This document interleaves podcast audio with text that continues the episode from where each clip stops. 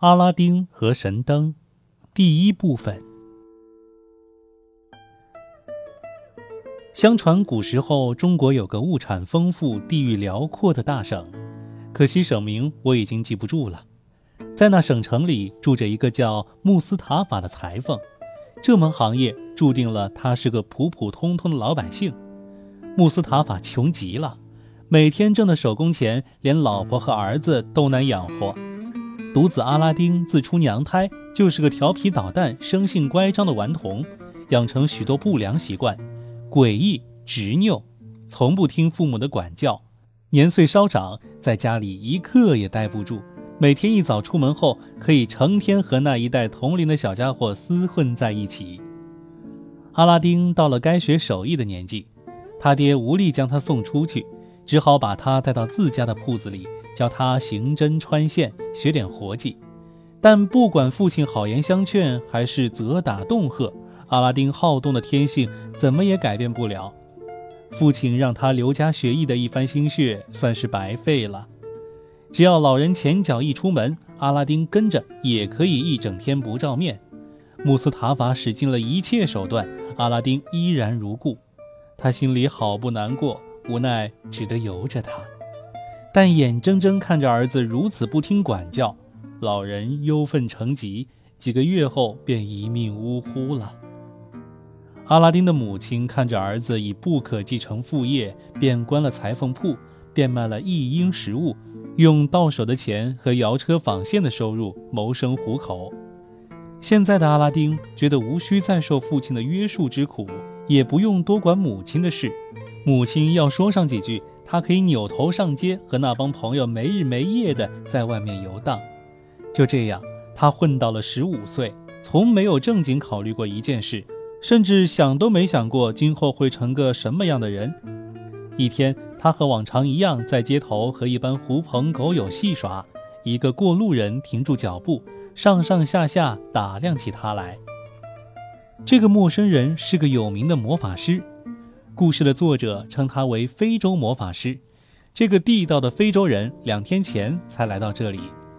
这个魔法师是个高明的术士，他注意到阿拉丁的脸相完全合乎他这次外出执行任务的需要，于是他先打听了他的家庭情况，为人如何，喜欢什么，想了解的都打听得一清二楚后，便过去把阿拉丁从那伙人中拉出来，问他：孩子，你父亲不就是那个叫穆斯塔法的裁缝吗？是呀，先生，阿拉丁回答道，可他早就死了。一闻此言，这个非洲魔法师双手搂住阿拉丁的脖子，含着2汪眼泪，一个劲地亲吻他。阿拉丁看他泪流满面，奇怪地问他为什么要哭。哎，我的孩子，魔法师叹了口气说道，我怎能忍受？我是你大伯，你父亲是我亲兄弟，多年来我一直走南闯北，今天回来满怀希望要见他，可你告诉我他死了。多年来期待的幸福聚首一旦被剥夺，对我实在是巨大的痛苦。唉，但令人宽慰的是，我还能忆起他，今天一眼就认出了你，你多么像他，我绝不会看错的。说着，他2手插进钱袋，问阿拉丁母亲的住地。阿拉丁刚把家里的地段说清，他马上掏出1大把金币，说道：孩子，找你母亲去吧，替我向她问好，让她知道你大伯明天一定去拜望。时间要是富余，我会去看看我好兄弟生前和死后的住处。魔法师刚和新任的侄子分手，阿拉丁飞也似的跑到母亲身边，喜气洋洋地给他看伯父给的钱。妈，我有个伯伯吗？孩子呀，无论我还是你爹都不曾有过兄弟。母亲回答说，那我刚才见了一个人，他认我为他侄子，并自认是我爹的哥哥。我一说爹死的事，他又哭又搂着亲我。为了显示他说的句句都是实话，他亮出了金币，说道：您瞧，这都是他给的，他要我代问您好，还说如果明天有空一定上门拜访，同时想看看爹曾住过并在那里去世的宅子。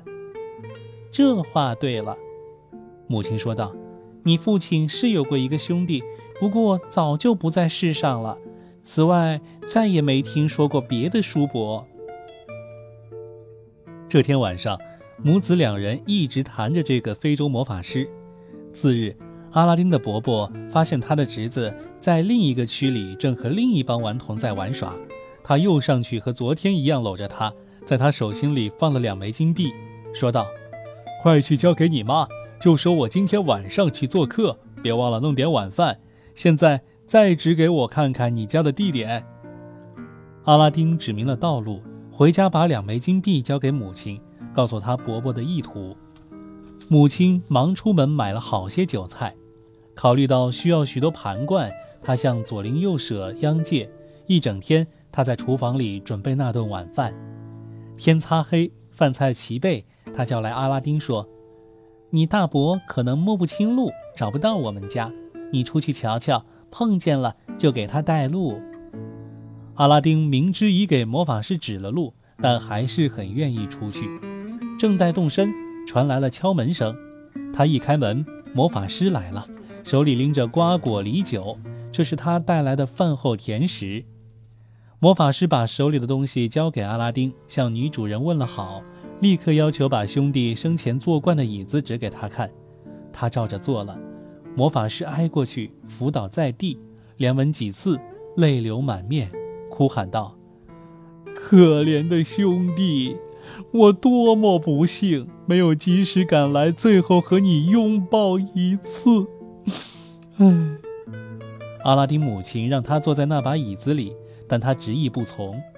不行，我不能这样，他说道，请允许我坐在他对面，如果我无缘看到屋里的男主人如此亲切款待我，至少我还能高兴地看到他平时坐惯的椅子。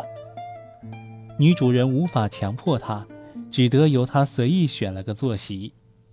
魔法师找个地方坐下后，开始和阿拉丁母亲攀谈起来。我的好弟妹，你莫见怪，他说道，自你嫁给我兄弟穆斯塔法后，从没见过我一面，我们互不相识。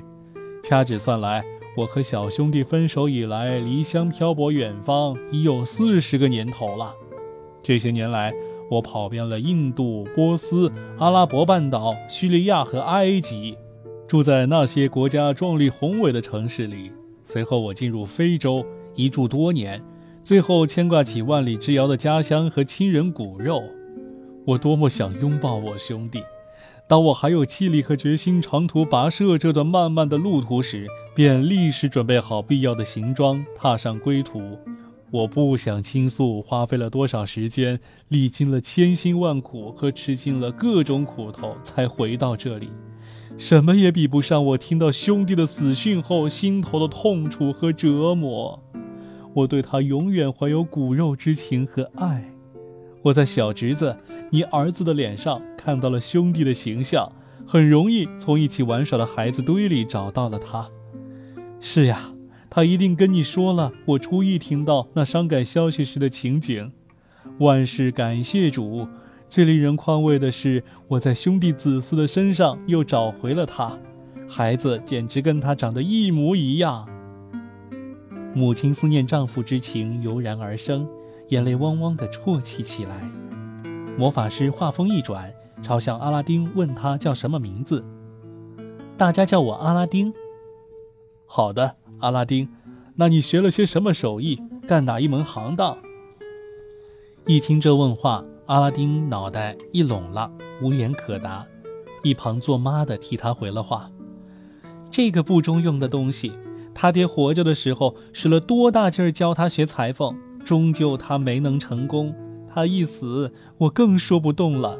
你也看见了，他整天里游手好闲，在街上逛，从不想想自己早不是个孩子了。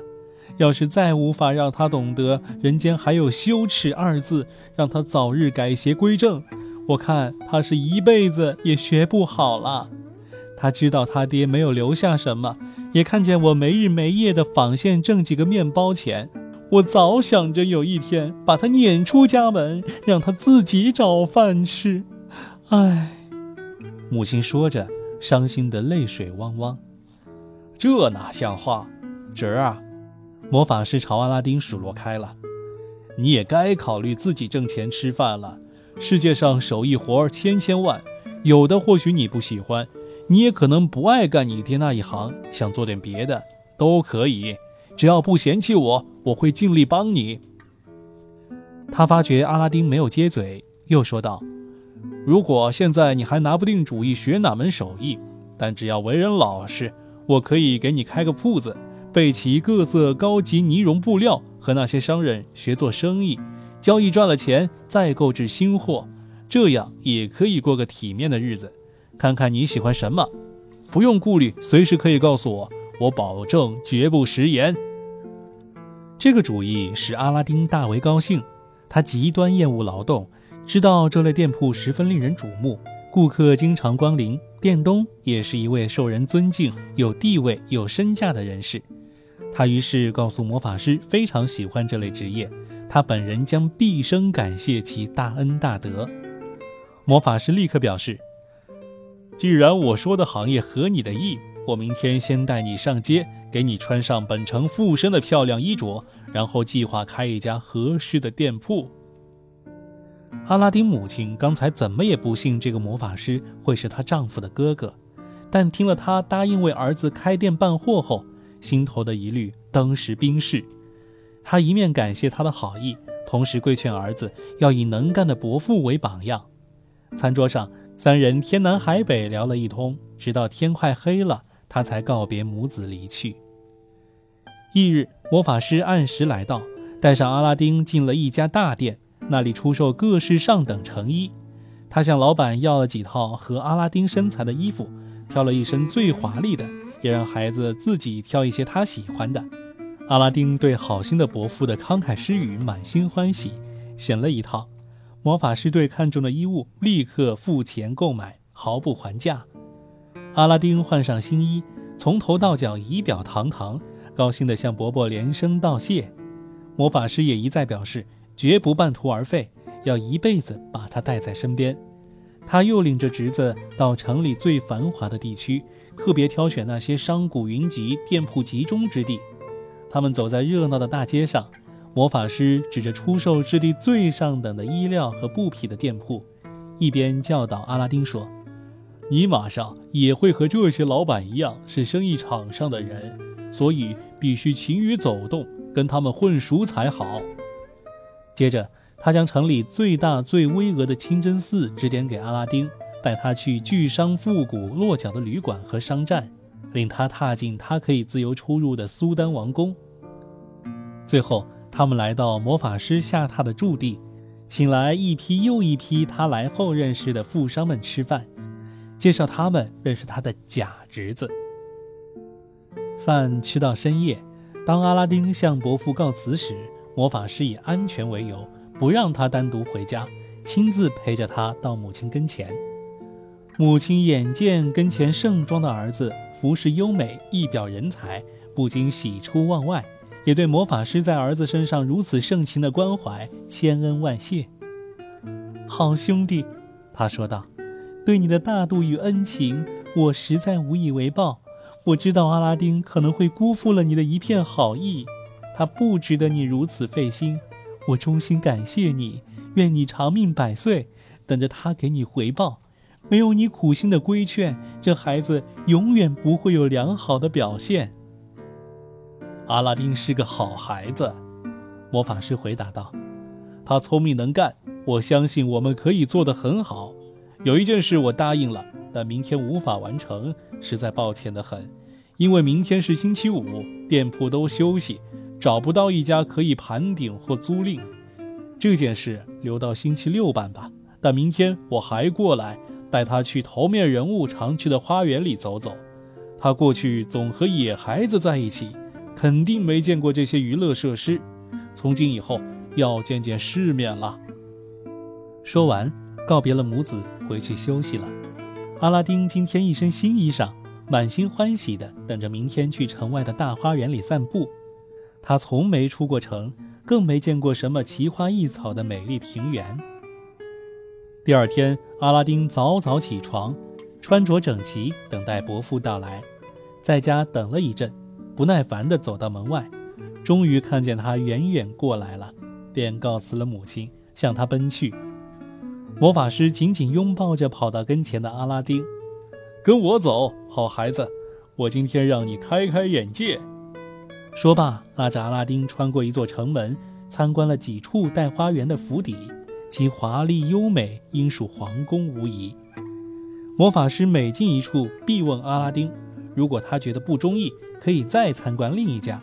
孩子每到一地，高兴地直嚷，伯伯，这个园林比刚才看的哪一处都好。就这样，这个狡猾的魔法师用漂亮的手法完全笼络住了阿拉丁的心。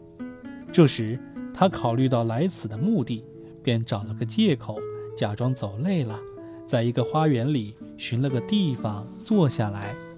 那里清澈的泉水从黄铜的狮子嘴里不住地喷出。来吧，侄子，和我一样，你一定也累了，歇歇脚再走。